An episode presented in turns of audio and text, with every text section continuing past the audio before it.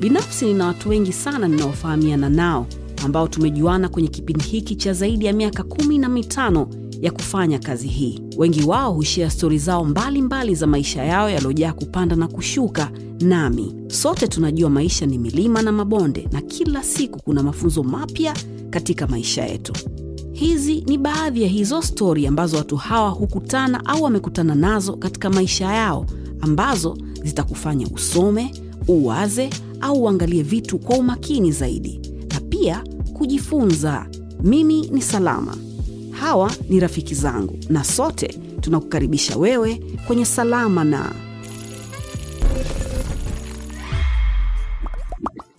hujambo karibu kwenye salama na mi ndo salama mwenyewe. Kwenye meza huwa tunawalika ndugu jamaa na marafiki kwa ajili ya kusikiza stori zao ambazo kwa kiasi fulani zitatuinspire kwenye maisha yetu. Udi ambao wanatumia kwa ajili ya kuweka kwenye chichezo chao ili panukie na sisi bila shaka tunakuwa tunautaka ili na sisi kwa kiasi fulani tunukie kama wao. Karibu kwenye salama na walter chilambo. Walter no. kabla tujaendelea naomba tusali. Amen. Baba katika jina la yesu kristo mwana mungu liye hai tunasema asante kwa kibali asante kwa ulinzi asante kwa neema yako asante kwa mkono wako ulio mkuu. Tunapokwenda kuanza kipindi hichi tunahitaji roho wako mtakatifu akawe pamoja nasi akatuongoze katika kuzungumza katika kujibu maswali lakini katika pia kushirikiana katika yale ambayo tutakwenda kuyazungumza. Tunaomba ukatuongoze kwa roho wako na ulinzi wako ukawe pamoja nasi katika jina la yesu kristo mwana wa mungu liye hai. Amen. Amen. Mambo? Safi kwema. Kwema. E bana toka mara ya mwisho nilivyokuona naam. umekuwa sana. Nashukuru sana. Ongera sana. Asante sana. Nataka kujua siri ya mafanikio yako aisee sijui nikwambieje lakini uh, siri ya mafanikio yangu ni kutulia tu magotini kwa mungu na tangu nilivyoamua kuswitch tu siri ya mafanikio yangu ilipatikana mm. kutulia nyumbani kwa mungu.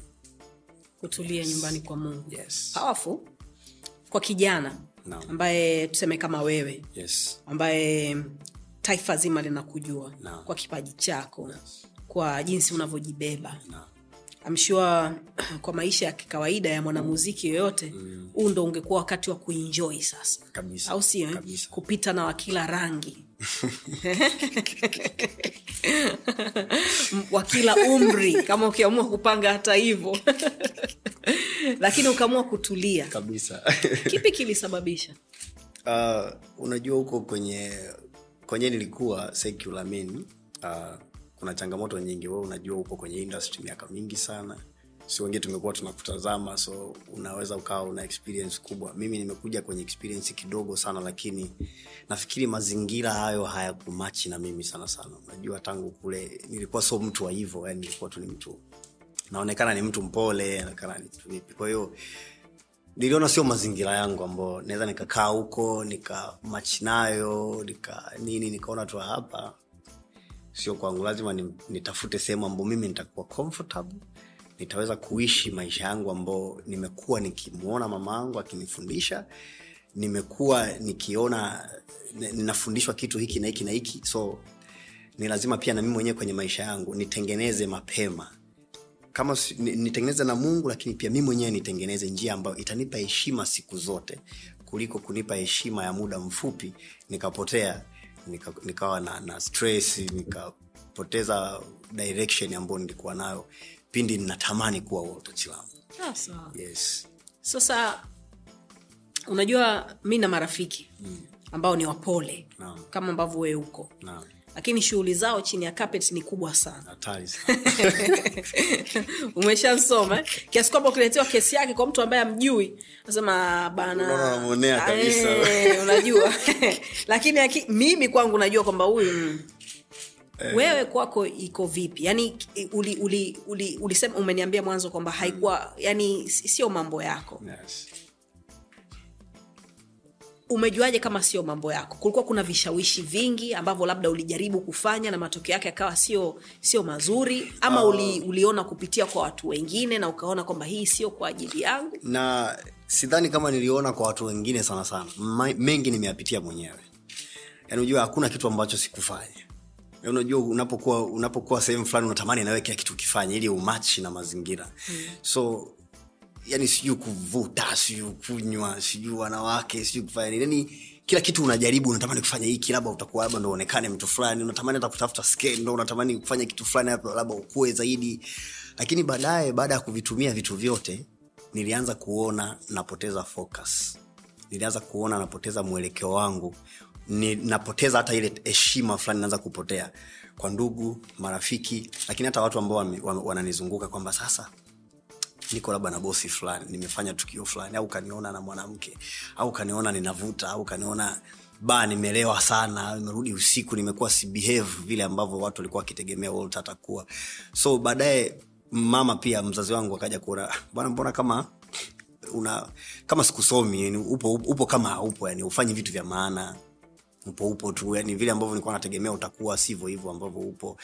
So ukianza kusikia maneno ya mzazi tena nabidi nao jikague tena mara mbili mbili kwamba "Ah, hivi hivi ni kweli. Nafanya kisa hiki faida yake ni nini? Mwisho wa siku nitakuja kuwa chizi hapa. Kipaji changu nilicho nacho watu wakanitambua kitapotea kwa sababu ukifanya hivyo vitu muda mrefu unaanza kuona hata creativity inaanza kupotea. Uh, ule uh, ufanisi wako wa kufanya kazi unapotea ubora ule ambao watu wanakuona unapotea. So baadaye na- nashukuru nilikutana na mtu ambaye alinifanya ni, nianze kuama kwenye ao mazingira kabisa na kuyaacha. Lakini kilichonisaidia sana ni kupunguza marafiki kwenye maisha yangu. Hicho kitu kilinisaidia kuwa hivi sasa hivi nilivyo. Ule upole wangu nilitamani niendelee kuutengeneza lakini kwenye njia sahihi. Nisiwe katika ile uh, kipindi ambacho nina feki lakini sivyo hivyo navyoniona wota ota ni mpole lakini kumbe chini ya carpet yani nina matukio bala. So sikutaka kuwa hivyo. Nitamani kama ni, kama nitakuwa mpole basi niwe mpole. Mtu hata akiishi na mimi pia aone kabisa Walter haya ni maisha yake kweli. Sio kitu ambacho naweza nikapretend ama nikafanya kwa sababu tu ya kufurahisha watu wengine. Lakini nyuma ya pazia nakuwa nafanya vitu ambavyo sio vizuri havipendezi familia marafiki lakini hata pia inaharibu kazi yangu pia. Mm. yes. Kwenu mko ngapi tuko watatu tu. Mimi ni wa pili na ni wa kiume peke yangu. Yes. kwa una madada wawili. Yes. Na wazazi wako ni, ni watu wa aina gani? Bado wapo? Wazazi wangu wapo wote wawili lakini uh, mama yangu mimi imeishi na mama. Tangu nimezaliwa mpaka hivyo unavyoniona imeishi na mama tu. Baba yangu alikuwa na familia yake nyingine ambao naye bado iko na familia yake. Lakini wazazi wangu wote wawili wapo. Yes. Wakati unakuwa hiyo iliku, iliku, ilikupoteza hata kidogo kwamba e, na, na hao, hao dada zako wawili wote ni baba moja mama mmoja? Hapana. Ah, okay. Yes. Wakati unakuwa wewe no. haumwoni mzee nyumbani. Kwa kiasi fulani imekufanya na wewe utengeneze maisha yako kwa kiaina fulani ili kuweza kuepuka ile ambayo uliiona ama ni, ni kitu tu ambacho ki, ki, kilitokea ambacho umepitia haki, hakija, hakijalishi kitu chochote katika maisha yako ya leo? Uh, kuna vitu kwenye maisha ujue una, tu, watoto tunakuwa tunaona vitu vingi eh? tunapokuwa na wazazi wetu majumbani tunaona vitu vingi tunakuwa tuna siri nyingi tunakuwa tuna vitu vingi ambavyo vinaumiza kwa namna moja ama nyingine. Lakini mtu ukichukua kwenye upande wa tofauti unaweza ukachukua tabia fulani kwa sababu umekuwa nazo lakini kumbe ukichukulia ile namna pia kwa upande wa uzuri unaweza pia ukajifunza ili pia kizazi chako kisije kuwa kama namna ambavyo wewe uliishi. Ili pia kuleta usalama kwenye familia na koo ambazo zinaendelea. So nimekuwa na mzazi mmoja na lakini baba pia yupo lakini nimekuwa na mama. Tangu na- namwona mama anahangaika namwona mama ananisomesha namwona mama uh, ninapitia challenge za kuja kushindana sijui kufanya nini namwona mama. Nikiumwa namwona mama. Nafukuzwa ada shule namwona mama. Nikifeli nikifaulu namwona mama ndo anapambana na mimi. Kwa hiyo kwa namna moja ama nyingine obvious yana kidogo ukikaa ukivifikiria hivyo kwa sasa hivi unaona kabisa ah, maybe baba angekuwa na angeweka concentration pia kwangu labda nisingekuwa hivi. Labda ningekuwa kwenye maofisi huko nisingekuwa mwanamziki nisingekuwa labda hivi Walter kama ninavyojulikana sasa hivi labda ningechelewa inge take time kwa sababu kipaji tu kipo. Lakini pia kuna kuna vile nilikuwa namwona mamangu ana, ana struggle ku, ku, kutufanya sisi tukue na katika mazingira ya baba tofauti. Unaelewa kwa hiyo ni changamoto hapo. Pia mama asingetukuza kwenye hali ya upendo labda nisingekuwa nampenda babangu mpaka leo. Labda nisingekuwa nampenda. Lakini mama alinifundisha kumpenda baba yangu alinifundisha kuwapenda dada zangu hata kama baba, baba, baba yetu atushei lakini alinifundisha kuwapenda. Niishi nao vizuri hicho ndo kitu ambacho kikanifanya hata leo hii sikutamani kuyaishi yale maisha. Niishi kwenye njia ambayo ita hata mama nitamfuta basi hata mchozi kwamba mimi sikupita hapa lakini watoto wangu wamenifuta mchozi. Wamepita kwenye njia ambayo hawakuniona mimi nikiishi. That means alitufundisha vizuri kuishi maisha. Yeah. una, ukaribu naye mzee wako yes tunawasiliana but so sana. Tunawasiliana sio sana. Inaweza kapita muda mrefu tusiwasiliana lakini tunawasiliana. Yupo hapa pa Dar aliibuka baada ya mipunga ku, ku, ku, kuja ama ilikuwaje? Ajataka ku, ku, kuwa karibu na wewe baada ya walter kuwa walter sasa? Uh, before alikuja tukawa tunawasiliana vizuri lakini rasmi baada ya kuwa utachilamu ndo rasmi nikaanza kata kuongea naye vizuri tukawa tunaonana tuka... lakini before pia alikuwa ni mtu ambaye anatucheki mara moja moja sana. Sometime mama zakwambia babako amekucheki leo bwana. So nafurahia lakini baadaye nilivyokuja kuwa hivi kwenye bongo sasa chuku ndo at least alikuwa ananionyesha upendo fulani. Kwamba mwanangu yupo na tulikaa tulizungumza kama familia we are good. Yeah. Lately kulikuwa kuna kuna video ya samani tunabaki hapo walter kwa sababu hili ni swala ambalo watu wengi wana, wanapitia. Mimi binafsi baba yangu simjui. Yeah, sijawahi kumwona wala sijawahi kumsikia. Na mm, hata humu ndani tukikaa nadhani pengine asilimia themanini yetu tuko kama hivyo. Okay. na ni vitu ambavyo tunaongelea sana kwenye, kwenye hii meza. No. lately kulikuwa kuna video hiyo story mi naijua mm. kabla hata haija- haijatokea kihivo mm. Kuhusu omi na baba yake. Mm. e, omi naye alilelewa na, na mama yake. Yes. alipofariki alilelewa na bibi yake.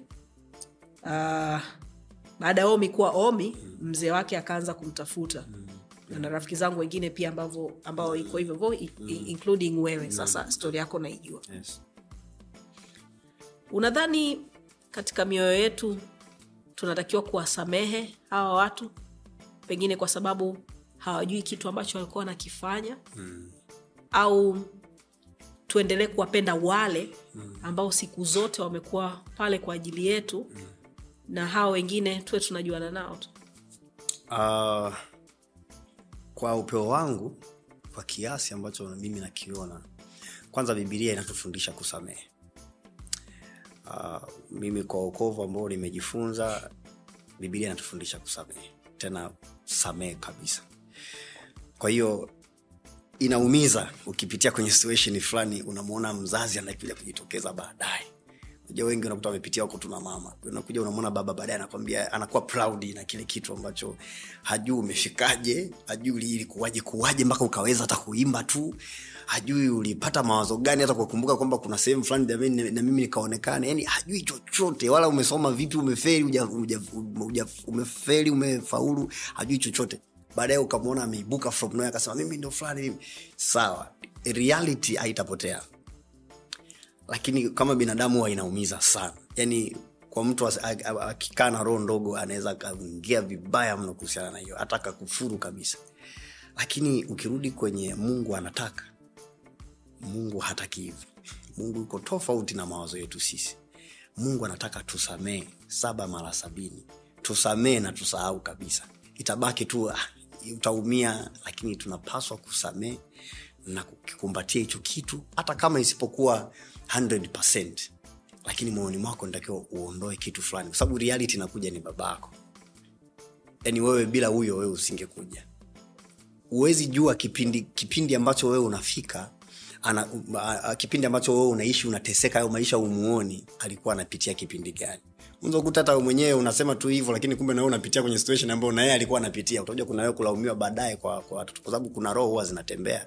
Utajikuta na wewe pia ume, umeacha watoto ko mtaani unakuja baadaye unakuja kumsikia naye omi watoto wake wanalalamika huko baba aliniacha. Kumbe zile roho huwa zinatembea so ukisamee na kuzivunja hizo roho kizazi chako cha baadaye akitaweza kuchukua tena hayo maroho. Lakini ukisamee na kusamee kabisa na baadaye ukakikumbatia baadaye ukaendelea kuishi na huyo. Hata kama sio sana 100%, hata usipompa matumizi yoyote. Lakini akipata msamaha wako hata kwa mungu pia unapata baraka zako.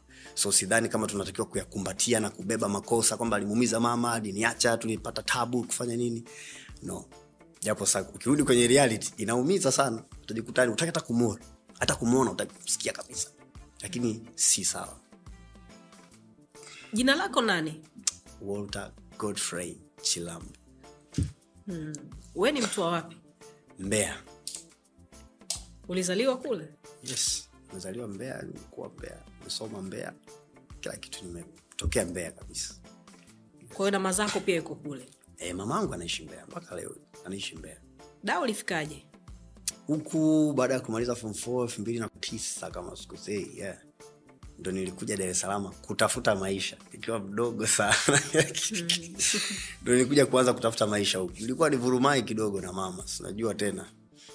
Ilifika hatua nilimwambia mama staki tena shule.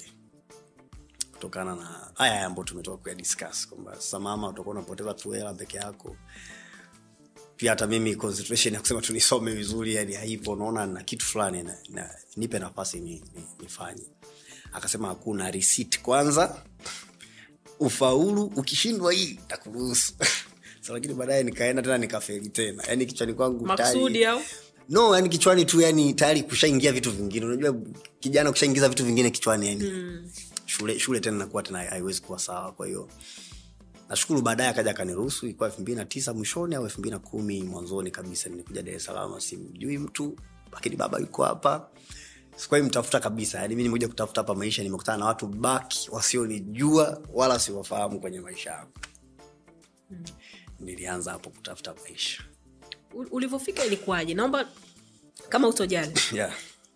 kama utojali yeah. naomba unipe hiyo story yaani siku ambayo unatoka mbea mm-hmm. ulipewa nauli au ulikuja na kwenye gari la maparachichi? Ah, nakumbuka nakumbuka siku ya kwanza mama tulibishana sana. Kamwomba mama mama yani mama aliniruhusu kishingo upande sana mi kuja dar es salaam. Akasema sasa unaenda kule saa kuna shangazi kuna babako lakini siwezi kuruhusu uende kwa, kwa babako wala siwezi kuruhusu kakae kwa shangazi. Sasa utafanyaje? Ikabidi nimdanganye kaambia mama hapa mi na rafiki yangu huyo alikuwa naitwa huyo rafiki yangu anaitwa michael chilambo. Tulikuwa tuna match majina. Akaniambia nikamwambia bana kuna rafiki yangu ambaye kwao unyama mimi naenda pale kwa hiyo freshi ah, tukawasiliana kweli na michael nikampanga kila kitu lakini sijui nakwenda so tukatoka hapo nikatoka mama akanipa hela. Nakumbuka nauli ilikuwa tu ni ndogo. Sidhani kama kipindi kile ilikuwa nauli hata inafika elfu thelathini na tano sidhani kama ilikuwa inafika. Mama alinipa hela ndogo sana. Nakumbuka ubungo nimefika ubungo nilibakiwa na elfu moja kwenye mfuko. Nilikuwa na buku tu. Ndo jamaa wangu nikampigia sijui dar es salaam ndo naiona ubungo magari ni mengi sielewi nipande lipi sielewi nifikeje. Alikuwa anaishi keko magurumbasi nikampigia akanielekeza mwanangu chukua gari la kariakoo au la tandika panda hapo shuka kariakoo chukua tena au gari atandika naweza kapitiza moja kwa moja ama ukishuka kariakoo then vuka upande wa pili tafuta gari la takupitisha keko magurumbasi nikafanya hivyo namshukuru mungu. Nikafika vizuri mpaka tukaonana na jamaa tulikaa tuliongea sana mpaka saa sita usiku nikamsimulia the whole situation ya kwangu. Baadaye nikamwambia sina pa sijui nifanye hapo mko nje tuko tu nje. Yani sijui hata naenda kulala e, yani hapo nipo tu yani tukaongea naye pale tukapiga stori "Ah, mwanangu vi baadaye? Tupigapiga stori ndo akanakumbuka niletea wali na maharage. Basi akanitambulisha tu pale nyumbani kwao akanikaribisha ndani. Bado hapo mimi nilikuwa sijui pa kulala. U- wewe umemjuaje michael kwanza? Nimesoma naye. okay. Okay. nikurudishe nyuma. Michael chilamba tumesoma naye wote. Mi nimesoma sangu secondary. Uh, kwa hiyo- shule tu, nimesoma na ujamaa tukawa marafiki tokana na majina yetu yanafanana jina la mbele linafanana. Mm. so tukawa marafiki urafiki wetu ulianzia hapo. Kwao tumesoma wote one mpaka four. Mm. kwao tulikuwa tunafahamiana tunapiga stori tunacheza mpira wote yani. Alikuambia uje da? No. Mi naye yani kabisa mawasiliano hayo yakuja daa sijui ni hatujawahi kuongea. Hatujawahi kabisa. Yani hiyo ni mimi naenda kupambana nikatafute mziki yes yani hiyo ndo goli yangu ilikuwa ninaenda kupambana kwa sababu ya mziki 'Cause tangu shule alikuwa wananiona mi nilikuwa napenda kurap sana. Mi nilikuwa na rap nilikuwa sijui kuimba kabisa nilikuwa na, na rap tu. So nikatoka hapo tuka hapo nafikiri nimekuleta kwa huyo huyo Eh, jamaa tuende kwenye wali maharage yes kapiga wali maharage pale akanikaribisha kwa kwa wazazi wake. Bahati mbaya nafikiri wote wamefariki. Saizi amefariki wote. So ni akanitambulisha pale tukazungumza nao akaanza kuniuliza maswali yote mambo wapi? Hivi tukaongea ongea nao. Baadaye bado tunaongea bado akili yangu nalala wapi haipo so kumbe jamaa wangu alijiongeza baadaye akaniambia mwanangu tutaangusha hapa. Ilo geto sasa. Keko magulumbasi nafikiri unavyofahamu. Ni- kule ni ni ni, ni, ni mfenicha tu. Ni fulu makelele yani kuko hivyo kuko raft ni uswahilini sana. Lakini namshukuru mungu siku ile nikapata hapa kujihifadhi tukaamka asubuhi yake. Maisha yaliendelea kuwa magumu sana. Na nilikuwa namficha mama kwa asilimia kubwa sana kwamba mi naishije kwa sababu mama nikimwambia naishi vibaya atanirudisha kwenye ambako sikutaki. Mm. yeah. so tumeishi maisha magumu sana hapo keko magurumbasi ulikuwa unafanya kazi? Kazi yako ya kwanza ilikuwa ilikuwa ni ipi? Uh, mimi nilikuwa kazi yangu ya kwanza ambayo nilikuwa napata hela ya kula ambayo ni mia tatu au mia tano au elfu moja. Hmm. au akina michael nje walikuwa wana kibanda cha kubani cd so nilikuwa na, nasaidia. Ikafika wakati nasaidia saidia sometimes wananiachia kabisa. Ikawa kama kasehemu ka kazi yangu. Nabani cd pale na nawekea watu nyimbo kwenye flashi. Mzee ulikuwa mwizi sana. Chakula sana hizi za pala pale. Hakimiliki. Ah, hiyo ni hatari. Yani mimi shaiba sana nyimbo za watu. So hivyo wanaotaka vitu vya ajabu vyote nawawekea. Mambo ya nani? Yani vyote nime, yani nimefanya sana kwa hiyo wale maactress wote unawajua. Ya nani? Ipi? Ya, ya kwenye meza? Waya vipi mnyama kuna mpya hizo zimetoka mwanangu? Tutafanyaje? Kwa sababu wana wapale ndo ilikuwa michongo yao afu kule pia kuna wale watoto ambao yani kuna wale wadada wadada bado wale wa kujininini usiku wako wengi sana pale kwa hiyo kuna kuchu- kwa ajili ya kuangalia staili mpya? E, yani wengi sana ni kule kulikuwa kuna mambo ya unajua uswahilini kuna mambo ya ajabu sana nikuja ku experience hiyo kitu. So hivyo nimeshazifanya sana kuweka hizo vitu kwenye simu zao kwenye flashi. Mpaka sasa inafikia tu wateja wanakuwa wengi zaidi kuliko hata wakuweka nyimbo kwenye simu kipindi hicho zilikuwa zile nini mo, kuna, kuna zile motorola zile mm. kuna motorola kuna kuna masimu fulani hiyo elfu mbili na tisa hiyo. Eh, elfu mbili na tisa elfu mbili na kumi hizo zote ni bado nilikuwa pale. Nimekaa sana hapo keko karibu nilikaa karibu mwaka mzima na. Eh, so tumeendelea hivyo. Hiyo ndo ilikuwa nanifanya mi nakula. Kwao lazima na utabana kaelo sisubiri upewe kwa sababu ilikuwa kaa hapo mm. utajijua mwenyewe huko. So ni at least nilikuwa nakula. Nikaja kukutana na ndugu yangu pasipo mi naye kujuana Michael akaniambia bana hapa nyumbani wameshaanza kuzingua. Baada kukaa kama wiki tu kwa kama wiki eh, kama wiki mbili hivi akaniambia bana yaomo hapa wanazingua mshikaji wangu. Sasa unajua tena hapa chakula tena. Yani ni kama sami nilikuwa na- nata- nakula tu pale sometimes nikikosa hela nakula hapo. So unajua tena maisha kule nao magumu akiona unaongezeka mtu usomeke, hata unafanya kitu gani hiyo kitu kidogo inakuwa sio kizuri. So baadaye akaja akaniambia bana nina mwanangu mmoja anapigapiga mafenicha na fundi simu wa kariakoo. Ngoja nimwombe geto lake geto lake liko mbele kidogo. Nikamwambia basi poa nashukuru mwanangu. Bahati nzuri akampigia simu mbele yangu akaongea naye akamwambia ah, poa mwanangu basi mpaka mimi nimkubalie ngoja mimi nikamwambie mama maana mimi mama ndo anani anilipia rent hapa. So lazima nikamwambie mama ili amruhusu huyo mtu mgeni ambaye mimi simfahamu. Mm. yeah. so nikakutana naye huyo jamaa anaitwa newton. Newton huyo sasa huyo ndo maisha yangu yote mpaka anakuwa otachilamu. Huyo ndo mtu ambaye amenisaidia sana amenisaidia sana sana. So akanipokea vizuri. Tukawa tunaishi maisha magumu mno yani maisha magumu sana. Tukawa tunakaa kwenye chumba ambacho yani mlango wa choo na geto letu vinaangaliana. Kwao yoyote anayeingia pale wewe unamuona na chochote anachokifanya pale harufu zote sijui kitu gani chote kinaingia hapa chumbani kwetu kwa ulikuwa unajua kila aina ya, ya vijambo na Yani nini na shughuli za watu. Yaani ukimwona mtu nje unaona kaza mwamba lazima nitoke. Kwa hiyo huyu nimekaa pale tumekaa na bro yani tumekaa maisha marefu sana nilikuwa namsaidia pale vitu vingi naenda kwa wazazi wake. Baadaye tukaja kugundua kwamba sisi ni ndugu mjomba wangu mimi kaka, mdogo wa mamangu mimi mzazi mdogo wa mamangu. Ali, aliwahi zaa na na mdogo wa mama yake huyo bro. Haiwezekani. Yes yani anko wangu mimi na mtoto ambaye tulikuwa tunaishi naye sisi kwa mama anaitwa jacob. Mjomba wangu alipofariki alimwacha huyo mtoto. Mama yake na huyo mtoto ni, ni mtu na dada yake na mama wa huyu ambaye amenisaidia. Haiwezekani. Ndio ponapona yangu dar es salaam. Hiyo ndo ilikuwa ponapona yangu sa kuishi dar es salaam. Ndo tukagundua kama ni ndugu ndo nikapata ponapona ya kula na kuendelea kukaa pale. Hiyo hiyo ulijua baada ya muda gani? Hiyo baada ya kukaa muda mrefu tumekaa miezi sita baadaye sasa ah, lakini bro mtoto mtoto ongee. We chilambo wapi?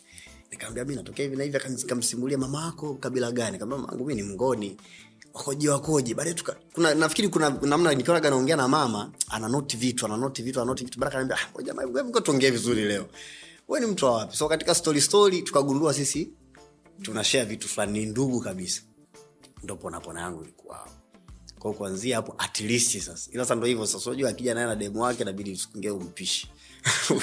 Uende kwa kina Michael ama uende sehemu nyingine. So kutafuta tafuta nimeuza chips pia. Nime vile udei waka tule bana weka jiko hapo lipate moto osha sahani ule. Unajua zile. Mm. so hizo tumepitia zote zote ime, nimeisha hayo maisha hapo keko ko keko mpaka natoka kwa utachilambo nimetokea keko magurumbasi watu wa kule wanakujua? Watu wa keko? Mm. ya mpaka serikali la mitaa liniletea barua ya kunishukuru kwa kuwainua kwenye mtaa wao kwamba star ametokea mtaa wao. Yaani kama kuna watu wataangalia hichi kipindi watanielewa ninachokisema. Kwa sababu mtaa wao ndo mimi nikatoka peke yangu pale. Siku, siku, siku, siku narudi yani walikuja watu kibao pale wakaja serikali za mitaa wote sijui mwenyekiti sijui nyumba kumi sijui nani wote walikuja pale kuniletea barua ya kunishukuru kwamba bana umekaa hapa lakini umetuletea heshima keko sahizi ametoka mtu kama wewe so tunashukuru. Wali appreciate sana kwa sababu mi nilikuwa ni mtu wa mcheshi na walikuwa naona ni mpole mpole nilikuwa napenda kuongea na washikaji kushindashinda kwenye masofa mule nini washikaji kibao walikuwa wananijua. Ushawahi kuiba? Hapana. Kutoka mkoani kuja bongo mm. kutafuta maisha. Ujui kitu gani unakuja kufanya. Yes. Watu wengi wanapitia katika hizo situation. Sana. Lakini pia asilimia kubwa sana huwa inafeli hapa katikati. Yani wanajikuta wanafanya vitu ambavyo sivyo ambavyo walikuwa navyo kwenye mawazo yao wakati wanakuja mjini. Kipi ambacho kilikuwa kinakufanya wewe uwe grounded? Useme kwamba hii sifanye? Uh, kikubwa nafikiri nafikiri ni ile guidance tu ya, ma, ya mzazi. Sometime nilikuwa napenda kuongea na mama. Mama alikuwa bado anaendelea kunisisitiza kuhusiana na maisha ambayo anaishi kule. So kuna zile tuku za mzazi. Bana kuwa makini angalia wanawake pombe hivyo yani so lakini tu niye kitu sikuwa nacho hicho mimi ndani cha kusema kwamba labda naweza nikaiba au nikafanya kitu fulani cha ajabu so ni ile tu mi mwenyewe yani sijui tu mungu naye ana mambo yake. Unajua kuna vitu vingine ni hata uwezi kuexplain yani uwezi kwamba nilipitaje pitaje hata uwezi kuexplain. Sababu kila mtu mungu anamwandikia neema yake fulani kuna njia ambayo unatakiwa upite mm. ukutane nayo ukutane na baraka yako ambayo mungu ameiweka. So kuna vitu vingine ni yani uwezi hata sijui hata unaelezaje mtu akuelewe kwamba nilipitaje hapa. Kama kuna watu wengine wanasema bro nataka nipite ulimopita yani sio rahisi kupita nilimopita kwa sababu kila mtu ana njia yake ambayo natakiwa apite ili afike kwenye destiny yake. So namshukuru mungu imekuwa hivyo lakini kumbuka katikati hapo nilikuwa naendelea kuaso na mziki e, so nikatoka kidogo da nikakutana na wengine ambao wamenifanya sasa wote akaanza kuimba. E, kuna bro mmoja namshukuru sana naitwa pg sijamwona siku nyingi. Ali, uh, aliwahi nituambia bana njoo moshi. Kuna ofisi fulani zilikuwa moshi alikuwa ana- ana- ana- anafanyafanya pale production. Elfu mbili na kumi mwishoni kwenda na kumi na moja. Nilikaa karibu miezi nane kama sio nane tisa moshi boma ya ng'ombe. Mm. Nimeishi pale. Ko baada ya kutoka keko nikamwaga bro nikamwambia bana ah, bro anasema ataenda kunisaidia mambo ya kimziki niende kule atanisaidia kurekodi. Nikaenda kule. So tulikuwa tuna, mi nilikuwa naishi tu studio hivi chini ya carpet. Tunakaa tu kwenye carpet. Nimelala miezi yote nilikuwa nalala kwenye carpet. Chakula hamna yani ile mnapambana tu mtakula mchele wa- kama wauji unauna chumvi yani tumefanya vitu vya ajabu ajabu. Tumeenda kwenye bendi kuimbaimba kipindi hicho nakumbuka 20 ndo yuko wa moto. Yuko wa moto alikujaga boma ya ng'ombe. Sisi ndo tuliperform pale nilikuwa na rap. Okay. yani kuu ni muda mrefu yani nimepitapita huko lakini zote ilikuwa naangalia pale ambapo mungu atani, atatokelezea ni, nifanye kitu. Yani yote ilikuwa napambana tu kuhakikisha kipaji changu kimefika sehemu. Nakumbuka siku hiyo challenge ambayo tuliipata sidhani kama nishai kumwambia mtu uh, mwenye hiyo studio tulikaa baada ya kurekodi rekodi akaona sasa tumeshakuwa wauni pale maana mi nilikuwa navuta kwa nakunywa pombe sana tu. Mm. baadaye tukaa tunatengeneza tukaa tunakuwa kama wauni sasa tuko kule mara yani, yani tuka so, so sigara lakini sindio Ah, nimetumia sana. Sio sigara. Hiyo nimetumia na hata kubwa nimetumia. Mm. nimetumia ya kukuona wauni lazima ilikuwa ni kubwa. Yeah. kubwa ndo nilifanya kabisa tuonekane wauni kwa sababu vile na upole wangu ulikuwa huwezi kutegemea kama naweza kafanya hicho kitu. Mm-hmm. e, na hii kitu mama ajai kujua kabisa Eh, lakini yani labda atajua sasa hivi yani ajai kujua kabisa. Nilikuwa ni mtu ambaye na hide sana yani kwani ni mpaka ujue hicho kitu ni ngumu sana. Kwa hiyo baadaye mzee mzee akaja akatwita kikao hey, siku ile ilikuwa ni hatari. Hey, siku ile ilikuwa ni hatari. Eh, yani siku ile ndo anatuambia bana sasa mmekaa sana studio kwangu naona magenge hapa ya uni yamekuwa mengi sana. Leo ninahitaji muondoke. Yani leo nataka muondoke kabisa hapa sitaki kabisa kuwaona na najua mtanifikiria vibaya lakini mtakuja kunikumbuka baadaye. Sitaki kabisa kuona kwenye studio. Mshatengeneza uuni hapa wanawake wanakuja mnafanya vitu vya ajabu mitaani huko tunasikia vitu vya ajabu. Sitaki kabisa kuwaona hapa. Nilikuwa naitwa speech wise. Jina lako eh? naitwa kote speech speech kwa sababu nilikuwa naandika sana mashairi. Kwa hiyo mzee atufukuza siku hiyo. Ah, mzee nililia sana siku hiyo. Nililia sana. Yani nililia sana. Yani mpaka tupiga magoti mzee tusamee. Tunaomba basi hata hata wiki basi tupigie wazazi watu watusaidie hata nauli. Akasema no yani nauli mi na gari hilo hapo naenda dodoma. Ndawapitisha chalinze ndawapeni elfu tano. Elfu tano mrudi daa mtajua mfanyeje. Hizo nyimbo mlizozirekodi zinawatosha kutoka. Nyimbo mtu zinatoka na nyimbo moja tu.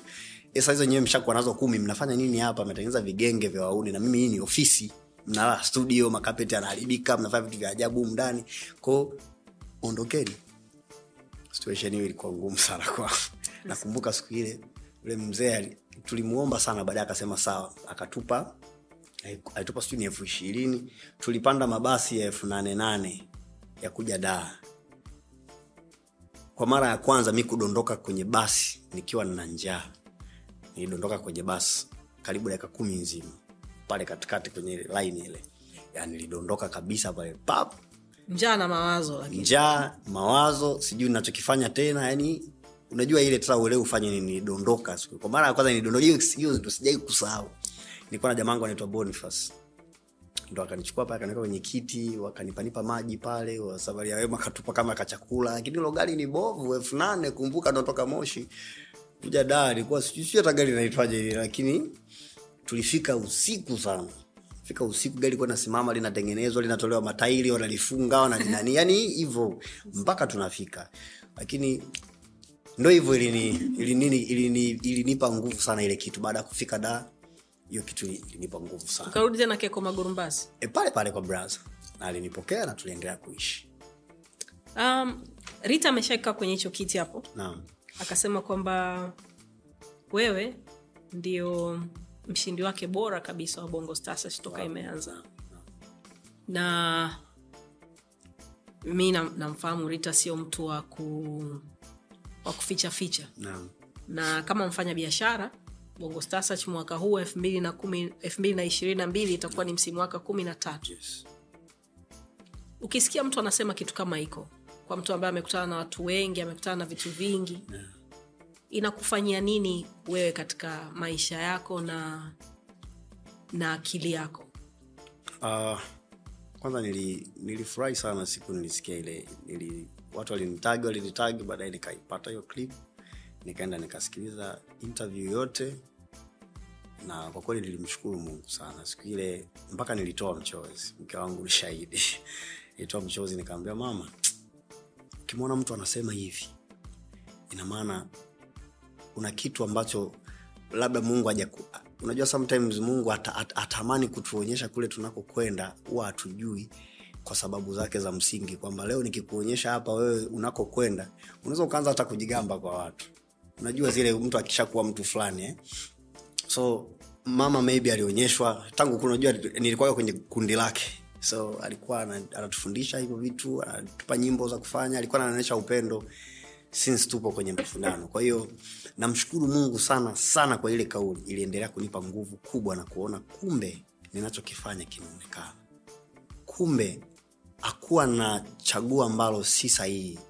Ambalo labda kuna, kuna skendo nyingi za washindi hawaonekani hawafanyi vizuri wanapotea. Ana, huwa anaendelea kuniona mwenyewe tu kwamba "Ah, at least wewe nikikutana na wewe unafanya kitu. Yani ndaenda huku ndakukuta hata kwenye katangazo ndakukuta so ilinipa nguvu sana na kuomba na, na kuona kumbe ninachokifanya si kitu kidogo. Kile nilichokibeba si kitu kidogo. Mungu ameweka kitu kikubwa kwenye maisha yangu. Natakiwa nikiheshimu natakiwa niendelee kukifanyia kazi bila kuchoka kwa sababu sasa ukiangalia ni miaka kumi. Sahizi ninatimiza tangu kwenye yale mashindano. Kwao miaka kumi ilikuwa mwezi elfu mbili na kumi na mbili.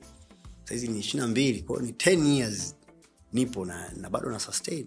So ukimwona mama anaongea vile mimi kiukweli nilishukuru sana sana. Na ilinipa nguvu ya kuendelea kusogea mbele na kuona kumbe hichi nachofanya si tu mama anayekiva kuna watu wengi sana nyuma yangu wananifata wanatazama nachokifanya na kuna watu wengi pia wanajifunza kupitia kile ambacho mimi nakifanya. Kwamba kumbe inawezekana mtu kafa, ukafika sehemu ukafanya kazi nzuri na watu wakakuheshimu na heshima yako ikawa pale pale. Yani una skendo una mauchafu usikii vitu vya ajabu so imenipatia nguvu kidogo sana. Mm. yeah. Sasa nataka tu, tu, tuendelee kutoka kwa kwa speech. Naam. sawa eh? mpaka kwa walter. Naam. e, ambaye sahizi ame, ameokoka. Kuna sehemu nilikuwa nasoma uh, wamesema kwamba kwa kiasi kikubwa mke wako ndo ambaye amekufanya uchague hiyo njia ambayo ulichagua. Mm. leo mi nataka unieleze. Ni kwamba uliona uliona tobo kwamba kuna wasanii wachache wa, wa muziki wa kumtukuza mwenyezi mungu. hamna- hamna ushindani. Ehe. Au ni kweli kwamba ulimpokea uli, uli, uli na kwa kipaji chako ambacho yeye amekupatia ukaona umtukuze? Uh, watu wanaongea sana hiyo kitu lakini huwa wajui mimi nilianza kupenda injili before sijaonana na mke wangu kabisa. Uh, nakumbuka ilikuwa elfu mbili na kumi na tano ndo nilipoanza kuamua ku- ku- kuachana kabisa na bongo flava elfu mbili na kumi na tano nilikuwa serious kabisa. Nimetoka kwenye kampeni za, za, za urais cause nilikuwa nazunguka hizo, hizo kampeni. Nimetoka kwenye kampeni za urais ilikuwa mwezi wa kumi na moja kama sikusei tarehe ishiri na nane hivi hapo tarehe ishiri na tano. Nilikuwa naenda kwa kwenye studio ya huyo jamaa tena ambaye nimekusimulia niliendaga moshi. Mm. nilikutana naye tena. Nilimwomba ushauri kwamba bro mi nasikia ndani yangu kufanya injili. Natamani kumtumikia mungu. Lakini sijui nianzie wapi na sijui huku mnafanyaje. Huku kwenye bongo fleva zetu shazoea kukimbizana kwa hiyo moyoni mwangu natamani kumtukuza mungu lakini sielewi niingieje sielewi nifanyeje huku sijui kukoje. Yani sijui hata nafanyaje. So akanishauri nashukuru mungu alinishauri vizuri akaniambia "Ah, ingia tu mzee yani unajua vitu vingine mungu atakuongoza tu mwenyewe. Lakini tayari nilikuwa nina hiyo kitu. So mke wangu amenikuta nimerekodi wimbo ulikuwa one verse na chorus. Ndo tunakutana kwenye hiyo studio. Mke wangu alikuwa director wa video so tukakutana kwenye studio nikuja kusikiliza wasanii aone kama anaweza akasimamia ama akafanyaje. Alikuwa ni mtu tu wa harakati za injili te muda wote. So nikakutana naye kwenye hiyo studio. Ubungo hapo. Nakutana naye uh, ndo for the first time nimemuona kwa mara ya kwanza. Na siku hiyo hiyo nilimwambia uh, nilikuwa na rafiki yangu anaitwa hans ndo akaniambia kuna dada anakuja ni director atakuja kusikiza kazi zangu tuone tunafanyaje kama anaweza kawa meneja wangu au akafanya nini akanisaidia kwa namna yote. Huyo hans mm. alikuwa anamsubiri huyo sasa mbele mke wangu saizi mm. so nikasema "Ah, poa. Nilikuwa na kagari kangu fulani hapo tumetoka sere tumeenda mwanangu nilikuwa nakaa naye kimara. Kwao tukatulia pale ah, gafla akaja huyo kafupifupi fulani akaibuka huko. Kwa mbali anatokea nikamwambia mzee ndo huyo anakuja. Kama mbona hii hatari. Nikamwambia hii hatari mzee tunafanyaje hii akasema vipi umeelewa? Nikasema ah mzee akamwona kamekaa kama kamke kamke hivi? Nikamwambia ameokoka. Akasema "Eh." waokovu sasa hawa miayusho kinyama. Nikamwambia hawa tutaleteana sadaka sana hapa ah nikasema mwanangu lakini udada niko poa sana. Nikamwambia kweli? Akasema dasi mbona nimemuelewa sana? Tulianza tu kama utani tu. Anapokuja tuna discuss anasogea tuna discuss so baadaye akafika pale nikamsalimia akatusalimia akafurahi by the alikuwa ni shabiki yangu. "Ah, kupigia kura so nimefurahi kukuona wazazi wangu wanakupenda. Upenyo ulikuwa wapi aliisha yule mama. So for the first time pale namuona tu nikaambia ise mbona umekaa mke mke sana? Sasa nashukuru nikamwambia sikiliza. Mimi nina mwanamke wangu. Tena wako wawili. Na mwanamke wangu lakini wewe umekaa kama mke yani siku nikipata nafasi Una wanawake wawili? eh nika yani mpo tu kweli. Mimi napendaga tu kweli. Nikamwambia sikiza. Yani wewe siku na yani wewe mtu kama wewe mimi ukinipa nafasi ah mimi nakuoa kabisa. Basi kwa tunacheka kama utani. Tulicheka tulishia kucheka akanipa namba zake tukawasiliana wakaendelea shughuli zao. Mimi nikabaki tu namwangalia. Kuanzia siku hiyo. Na mpaka leo niko naye nyumbani. Ka take time. Alinizungusha karibu mwaka mzima lakini tunawasiliana tu Okay. That's a good story. Tu- tu- tutarudi kwa wale wengine wawili uliwaachaje nataka uniambie sasa kuhusu wewe kuamua kumtumikia mungu yeah. na kwamba sio sio sio kwa ajili ya show na sio kwa sababu umeona kuna upenyo Yes. hamna hamna hamna um, mambo mambo mengi huko yes point yangu ya hapo nilikuwa nataka kurudi kwamba uh, hakuwa mke wangu aliyenishawishi kuingia mm. ila mke wangu alikuwa ananishawishi uh, kumpenda mungu. Kwa sababu wao unajua wameokoka kila siku yani wako tu kwenye injili tu. Kwao walikuwa anataka, unasali wapi? Kwa sababu nasali kanisa fulani. Ah kwa nini usiokoke? Kwa nini usifanye hivi? Na kwa sababu nilimwelekeza nia yangu ya ya kwamba napenda kuimba injili so akawa anazidi kunishauri sometimes ananipa nisome bibilia namna ya kusoma bibilia namna ya kuichambua okay. So aliendelea kuwa hivyo niliendelea kumpenda tokana na mafundisho yake kwamba alikuwa ni mtu ambaye ananisisitiza sana mi kusoma neno la mungu na kuendelea kutafuta kanisa ambalo litanijenga zaidi kwenye imani ya kile ambacho ninatamani kukifanya. Mm. sababu huwezi tu kuimba nyimbo za injili ukiwa humjui unayemwelezea. Yeah. kwa hiyo alinisaidia kwa namna moja ama nyingine. Bahati nzuri nikawa na mimi niko na hiyo spidi kwa hiyo alinikuta tayari nimeingia kufanya injili nipo kwenye hizo harakati naingia studio na rekodi nafanya nini. Ila yetu akaja kunipa nguvu. Na namshukuru mungu sasa akawa mke wangu ndo kabisa ikawa hivyo. Nikatafuta kanisa akanisaidia kutafuta alikuwa ananipeleka kwenye mikesha. Sinajua ile tena kujivuta tena nami nijifanye ndo mkovu vizuri kwa hiyo lazima akiniambia tena kwenye mkesha labidi niliunge kwa sababu kulikuwa tuna, kuna namna ya ku- namwelekeza bana anatamani kujifunza hili lakini shida yangu kubwa pia ilikuwa nikuwa naye karibu. Mm. yeah, so akana twende kwenye kanisa hili twende naenda na, na, no hapa sifil ananipeleka sehemu nyingine kwenye misha na no hapa sifil akaja akanipeleka kwenye kanisa moja tu ndo mpaka leo nilistiki hapo kwenye hilo kanisa. Yani pale nilifili upendo nili- nilimwona mungu kupitia lile kanisa na mpaka leo nipo kwenye hilo kanisa. Uh, ulivyozaliwa na ulivyokuwa Yeah. ulikuwa ni muumini wa dhehebu gani? Rc okay. Roman catholic. So mimi sio mtaalamu sana wa, wa haya mambo nataka unifundishe. Okay. E, lately kumekuwa kuna makanisa mengi. Sawa. Sawa eh? na watumishi wengi na manabii wengi. Yes. E, kidini kiarasi tuseme na kwa mama na kwa watu wengine ambao wanakufahamu. Yes. Nyumbani huwa hakuachi ukakasi kuona kwamba umeamua kuama dhehebu hili na kwenda kwenye dhehebu jengine uh, ilikuwa ni ugomvi kidogo na mama hatukuelewana kwenye hilo. Mi na mama hatukuwahi kuelewana kwenye hilo kabisa. Tuligombana sana. Akaniambia ni kweli lakini huoni kama watu ni waongo wa- wanakuwa kama vichaa vichaa kama watu wasioeleweka ni watu hawanaga mafanikio so nilimwelewa mama kutokana na kwamba si tumekuwa kweli huko. Tumekuwa huko na tuna imani hiyo na sisi wote ni wakristo. Akaniambia mi sikukatazi kumpenda mungu. Lakini usije kuniambia si unafunga ndoa sijui wapi sitakuelewa. Yaani usipofunga hapa walipo mimi wazazi wangu mimi tangu nakuwa wako hapa alafu uje kuniambia si unaenda wapi sitakuelewa. Yaani usiniite hata mama yako kwanza. Kwa ilikuwa ni kipindi kigumu kidogo mi na mama kuelewana kabisa. Wakati mi naingia kuokoka nilipookoka mama yangu sidhani hata kama alimpenda mke wangu sana. Kwa sababu nahisi alihisi na ananitoa sehemu ambayo si tumekuwa na tuna hiyo imani. Kwa hiyo sidhani kama alifurahia sana. Mm. lakini baadaye unajua mungu ni mungu tu. Baadaye uh, nguvu ya maombi huwa ina, ina, ina, inasawazisha vitu vingi sana. So nilipotaka kufunga ndoa nilimletea mama furaha sana kubwa utata ulikuja kanisa gani utaenda kufunga ndoa? Tukarudi pale pale kwenye ile. Lakini mi sikuweza kubishana na mama sikuwahi kumdharau sikuweza kufanya chochote. Nirudi magotini na kuomba mungu auponye moyo wake na amweleweshe yeye mwenyewe na sio mimi. Lakini namshukuru mungu maombi ambayo tulikuwa tunayafanya na mke wangu yalikuwa sio ya kawaida.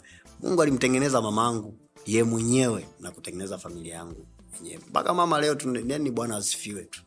Kwa sababu mungu yeye ndo alitengeneza njia. Mungu alikuwa anajua wapi natakiwa kwenda. Na pia kuna siku nilimwambia mama ni kweli tumekuwa hapa lakini mimi sasa ni mtu mzima.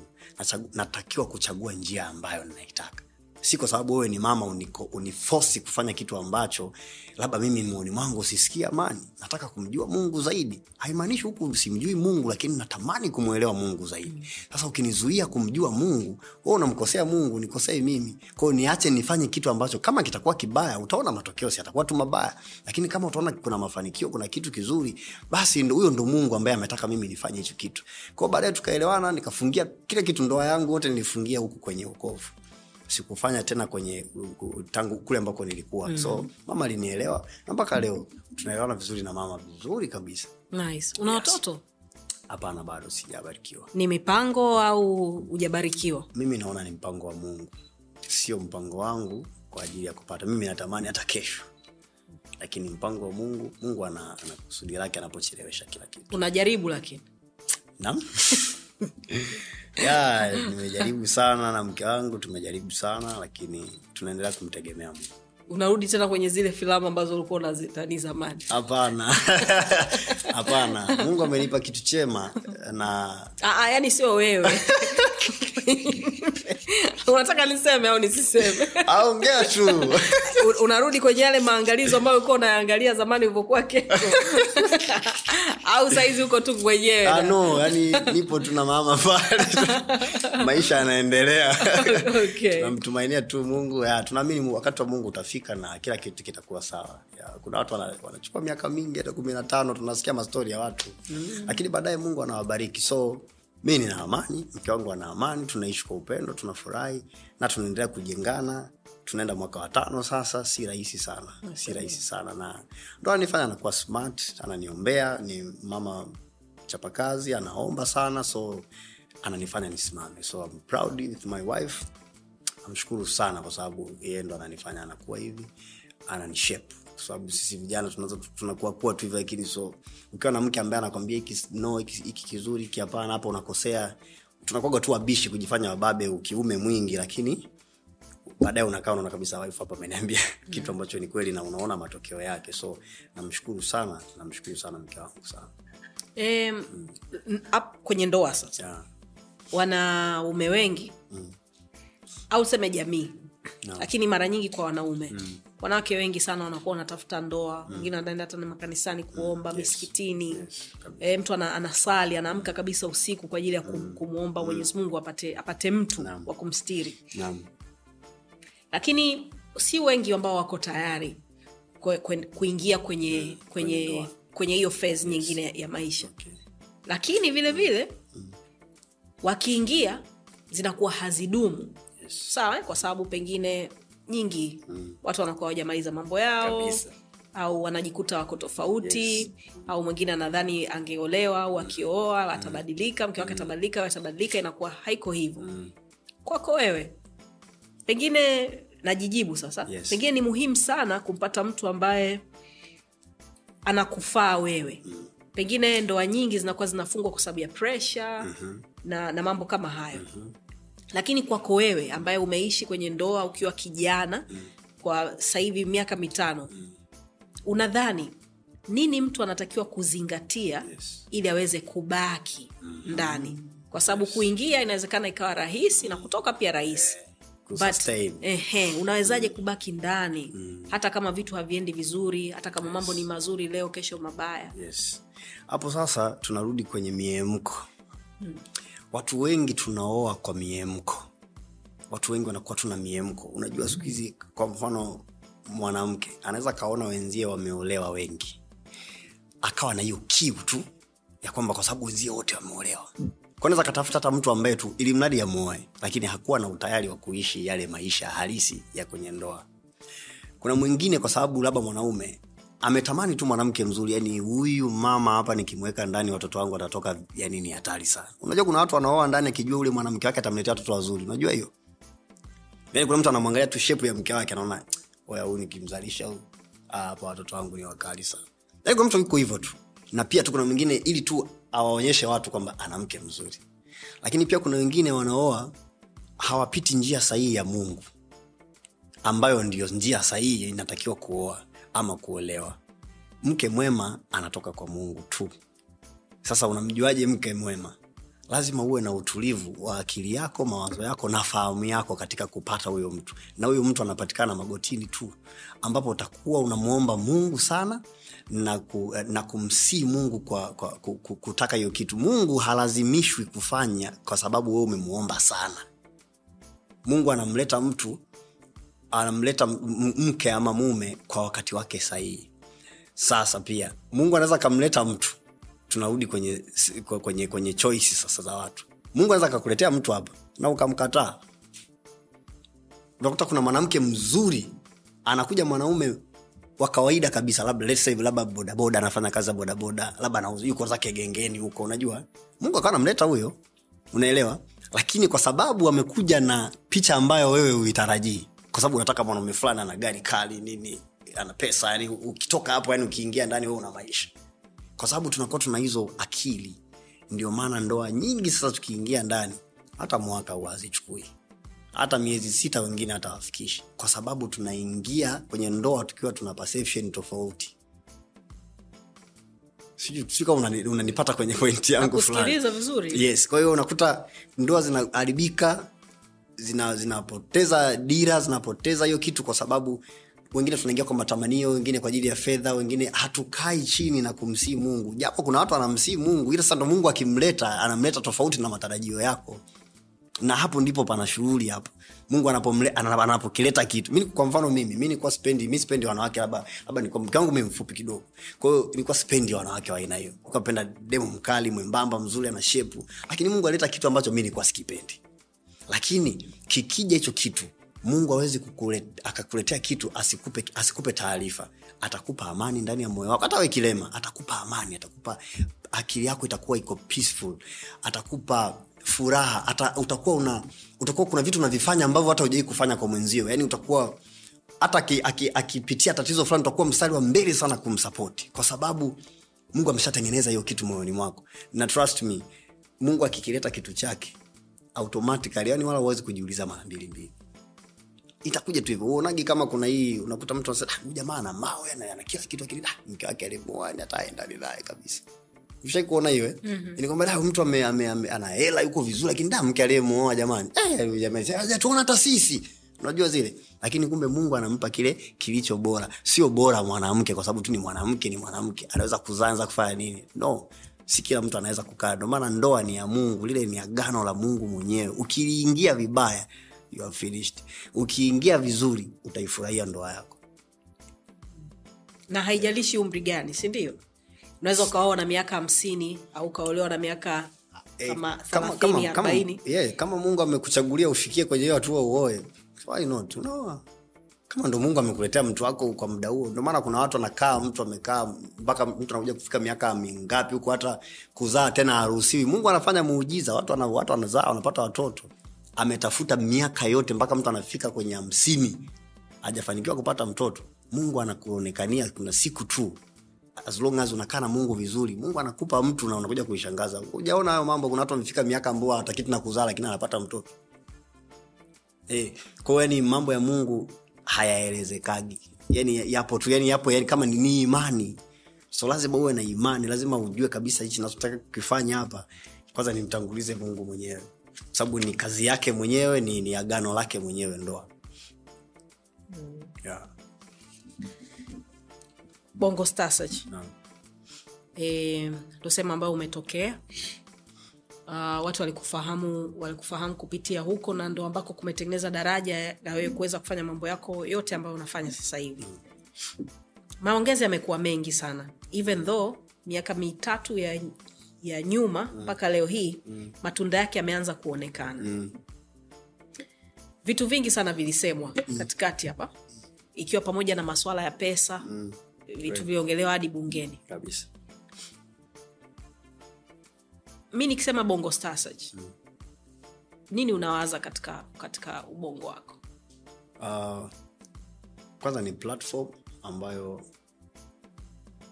ukiweza kuijua vizuri utaweza kuitumia ukiijua kwa, kwa undani utaweza kuitumia vizuri kwa sababu ya kile ambacho unakitamani kuwa. Kitu kinacho kliki kichwani kwangu uh, sijui nikwambie nini lakini naona ni platform ambao mungu amem, amempa yule mama kwa sababu ya kusaidia vijana lakini pia vijana pia wajitambue kupitia hiyo kitu kupitia talanta zao kupitia vi- kile kitu ambacho mtu anacho. Kuna wengine ni waigizaji wengine wanaimba. Kwa hiyo tunatazama sana kuimba lakini kuna vitu vingi. Watu wanatoka pale wengine ni makomediani tu tunaona huko. So ukitambua vizuri ni platform ambao ukiitumia vizuri inakufikisha somewhere. Ila tu nashindwa kukuelezea hapa lakini inakuja ni kitu fulani ambacho yani mi naona ni cha kimungu sana kuinua vijana kwa sababu si kila mtu ana huo moyo wa watu. So mimi kwangu inanijia picha ya ushindi wangu ulianzia hapo. Mungu alinipitisha huko ili nije kuwa mtumishi wake. Mungu alinipitisha huko ili nije kuwa hivi nilivyoota silambo na nimtumikie mungu nibariki watu niponye watu kupitia nyimbo zangu. Mungu akinitumia kupitia uh, kazi zangu. So I don't know what to say lakini okay. Ulilipwa hela yako? Yes. Unajua ile ni contract. Sisi nakumbuka tulikuwa tuna mkataba kabisa. Sisi tulipata neema ya kusaidishwa mikataba kabisa. Tulipewa mikataba nakumbuka ule mkataba ninao mpaka leo. Tulisainishwa mikataba kwamba mshindi wa kwanza atachukua hivi na itakuwa hivi. Taratibu zote zilikuwa kwenye ule mkataba. Ya sijui labda kama sisi tulipita sehemu nzuri sana lakini naona kama ya kwetu ilikuwa the best. Ya kwa hiyo mimi nilipewa after three month kama sikosei. Yeah, ilichukua muda mrefu na tulikuwa tuna wadhamini wengi nakumbuka tulikuwa tuna wadhamini wengi sana. Kwao mimi niliishi kwanza kwa kula zile za kutuzwa pale nini lakini baadaye kama miezi mitatu mbele nilikuja nipate langu yote. Mi mpaka leo kuna risiti nyingi sana ninazo. Risiti zangu sijawahi kuzitupa miamala nikiwa naenda kununua gari nikiwa nafanya nini kila kitu ninayo. Risiti zangu nyingi sana ninazo. Hata kama zimepotea zitakuwa chache sana. Lakini nyingi ninazo. Nilipewa hela yangu kama ilivyo. Leo nasikia kuna wengine wamedhulumiwa wamecheleweshewa. Nafikiri ni labda ni taratibu tu za kibenki. Sometimes au labda kwa ninavyojua mimi labda taratibu fulani zinatakiwa zifuatwe ili upate pesa yako. Ila kwa sababu sasa umejua ba umeshinda hapo mtu mwingine anajua tu ukishinda hapa kesho hela yangu. Tunamalizana eh, so nasikia mengi mimi pia nasikia mengi sana. Inakufanya ujisikieje siwezi kujisikia vizuri hata kidogo kwa sababu najua watu ambao wanafanya hicho kitu si watu ambao wapo kwa sababu ya kukutapeli. Kwa sababu mimi sikuwahi kutapeliwa. Hata wengine pia asizani kama waliwahi kutapeliwa. Tulikuwa tunaona haki zao wanapewa vitu vyao ila wao wenyewe ndo wanaenda kuvitumia vibaya mwisho wa siku wanaonekana hawakupewa kwa sababu watu wanatamani pia wakikuona umepewa basi watakuona na gari watakuona na nyumba watakuona umeendelea una biashara wasipokuona na hivyo vitu wanaanza kurudi tena nyuma kwamba hawa watu hawapewi pesa zao kitu Na- ambacho sio kizuri na, na, na vipaji sasa Yes. tunamalizia kwa watu ambao wanashinda mm. e, wameshinda wengi ndio lakini kazi zao hazionekani Yes. lakini kama nilivyosema mwanzo miaka miwili mitatu ya hivi karibuni matunda ndo yameanza kuonekana. Naam. Hiyo nayo inakufanya wewe ujisikie vipi? Unadhani kuna tatizo sehemu? Unadhani kuna kitu ambacho labda kinatakiwa kufanywa? Kwa sababu amshua rita na evelyn wataangalia hichi kipindi. Yes, yeah. kuna kuna kuna kitu labda akifanyiki vizuri ama kuna sehemu wanakosea au ni, ni watu wenyewe ambao labda hawachukui hawa, hawa, hawa, step nyingine kuelekea sehemu ambayo wanatakiwa ku- ku- kwenda kitu ambacho nitumia nitumie experience ambayo si tulipita ambacho nilikishukuru sana kwenye uh, mashindano yetu sisi. Tulipewa muda, muda mrefu wa kujifunza pia. Sisi walikuwa natazama mimi sikuwa the best sana. Kuna watu walikuwa naimba sana kina nchoma walikuwa napiga vitu mpaka una- unakuwa yani hatari. Lakini pale hawatazami tu kwa sababu una, una kipaji lakini wanatazama vitu vingi. Kitu ambacho nilijifunza tu sasa sijui kama ilikuwa hivyo lakini niliona kama tulikaa almost miezi minne tulikaa na kina mwalimu elidadi kina nani. Tulikuwa tunafundishwa darasani kabisa tunafundishwa mnajifunza mziki ni nini sauti mnazifanyaje mnakaa mle tulikaa miezi minakumbuka nilikuwa monta wakudini kwao mwisho wa siku zinaangaliwa tabia. Miezi minne kama wewe ni mwizi mle ndani utaonyesha, utaonyesha tu uwezi kuhaidi hiyo kitu. Kama wewe ni mchonganishi kama ni muuni kama unapenda wasichana kama unapenda vitu kama ni mkorofi utaonekana tu ndani ya miezi minne uwezi kupretend sana. Afu kumbuka mmefungiwa tu sehemu moja. Amtoki mkitoka kwenye mazoezi bichi mnarudi. Kwa hiyo hiyo kitu kwangu ilinifundisha kitu. Kwamba tulivyokuwa tunakaa pale ilikuwa ni njia nzuri sana ya kujifunza kumjua mtu zaidi ya kile kipaji alicho nacho kwa sababu kipaji hakita tu kusaidia kama hauwezi kubehave pia vizuri. Kukipenda hicho kukiheshimu kukithamini kipaji ulichonacho na jamii inayokuzunguka unaowapelekea matirio yako unawapelekea una- hiyo product yako. Kwa sababu ukitoka hapo unaenda kuwapa watu vitu waone. So pale ni rahisi sana mtu ku, ku, kujua kabisa hapa hamna kitu. Ndio maana kuna watu walitoka wanaimba sana lakini walitoka.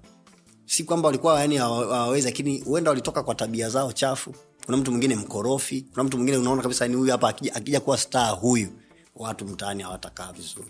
Kwao unaona wa, watu wapate muda wa kufundishwa maisha pia yanakuwaje. Ukiwa, ukiwa star nitakiwa ubievu vipi? Ukifika nafasi fulani watu wanaokuzunguka nitakiwa wajifunze nini kutoka kwako. Tofauti tu nakuwa tu unaimba tu. Lakini kitu kingine pia watu pale wanaimba wengine si wazuri wa kucreate unakuta tu ni mtu anaweza tu akashika tu kitu cha mtu akakipafom vizuri tukija sasa yeye sasa kukaa chini atafute kitu chake awe kama wale. Hiyo ndo shughuli inakuaga hapo. Ndo maana wengine unakuta hawasustain mwingine akishatoka tu akiwa sta umsikii tena. Lakini unakuta ni talent. Kile kitu sio chake. Yani anaweza tu akaimba tu lakini anakipambania anaweza akafanya kujif, kujifunza. Maana wengine wana vipaji hata tu kuandikiwa hataki. Kujifunza tu hataki. Anaona bana mi naimba mpaka nimepita pale lakini sio kuna watu wanaandikiwa na wanaimba vizuri kuna watu wako hivi kuna watu wanapenda kujifunza wanaendelea kukaa kwenye nafasi zao kwa sababu wanachukua huku wanachukua huku wanachukua huku wanachukua huku. Kwa waongeze muda vitu vingine viwe wazi ili watu waamini kwa sababu unafanya pia kwa ajili ya watanzania. Sio tu unamtoa kijana no watanzania wanaona wana akili zao wanapiga kula watu wanatoa hela zao. Kwa mwisho wa siku lazima pia kuwaaminisha watu unakuwa kuna utaratibu fulani bana kitu chake hichi hapa msije mkasema jamani huyu mtu hajafanya cheki yake hii hapa unamkabidhi huyu hapa mnamalizana. Yeye sasa ndo akafanya akili yake baadaye. Kwamba sasa atapoteza atakula bangi atafanya nini atatupa akahonge atajua mwenyewe.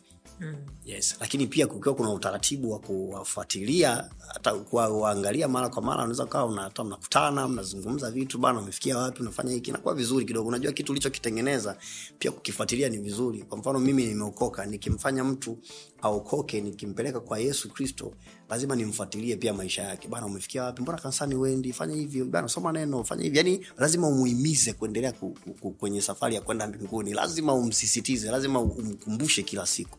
Kwao ina, ina, ina, inamfanya mtu aone okay kumbe kumbe naangaliwa hapa.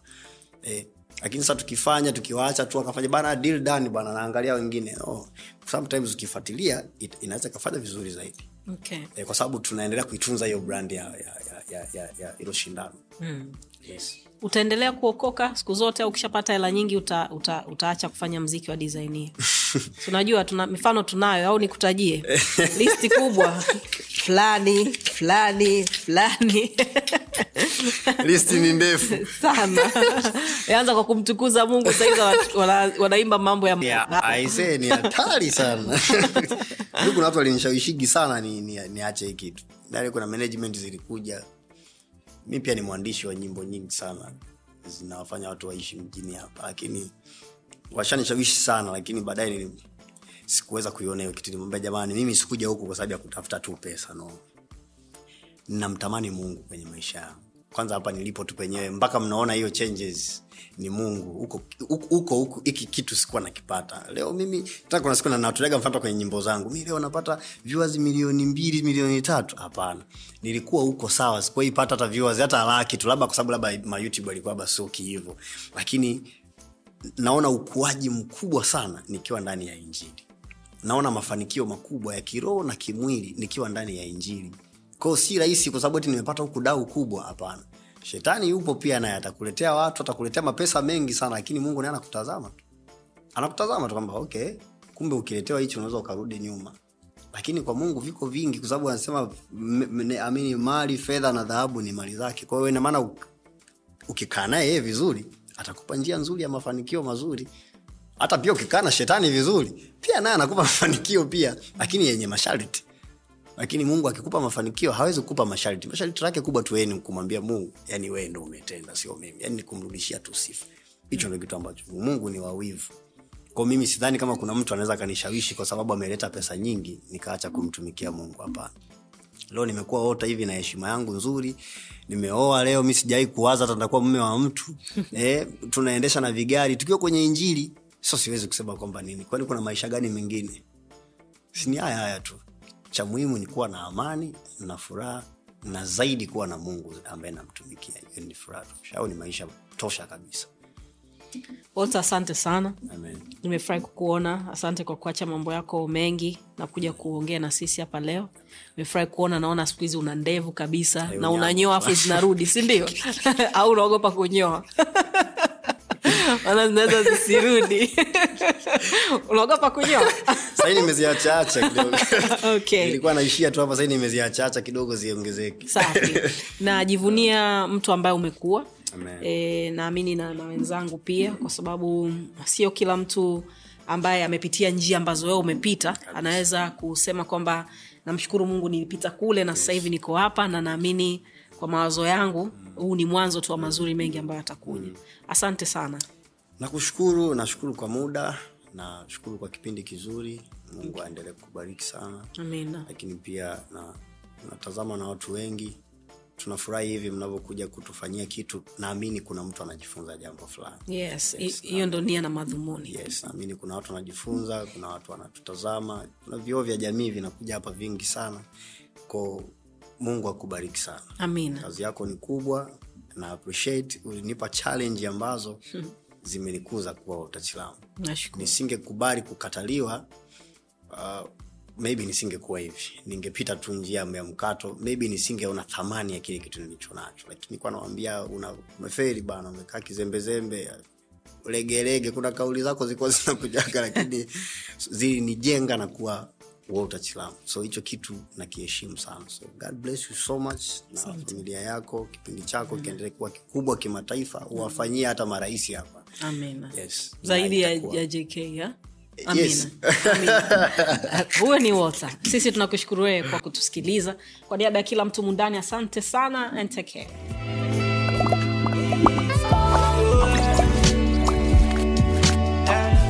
Vipo vya lawama sio shida vipo vya kupoteza sio muda. Wenuka na ukimbize ndoto. Ah, ah, ah. kupatia hukosei kiburi kinafanya tujongei. Tunaamka wapya kila day. Yeah, yeah, yeah, yeah. slow ila kufika unawai chozi na mfuta na cry. Tukipenda na mungu anafurahi. Yeah. mimi sihitaji kucomplain sihitaji kucomplain mungu ana bless is okay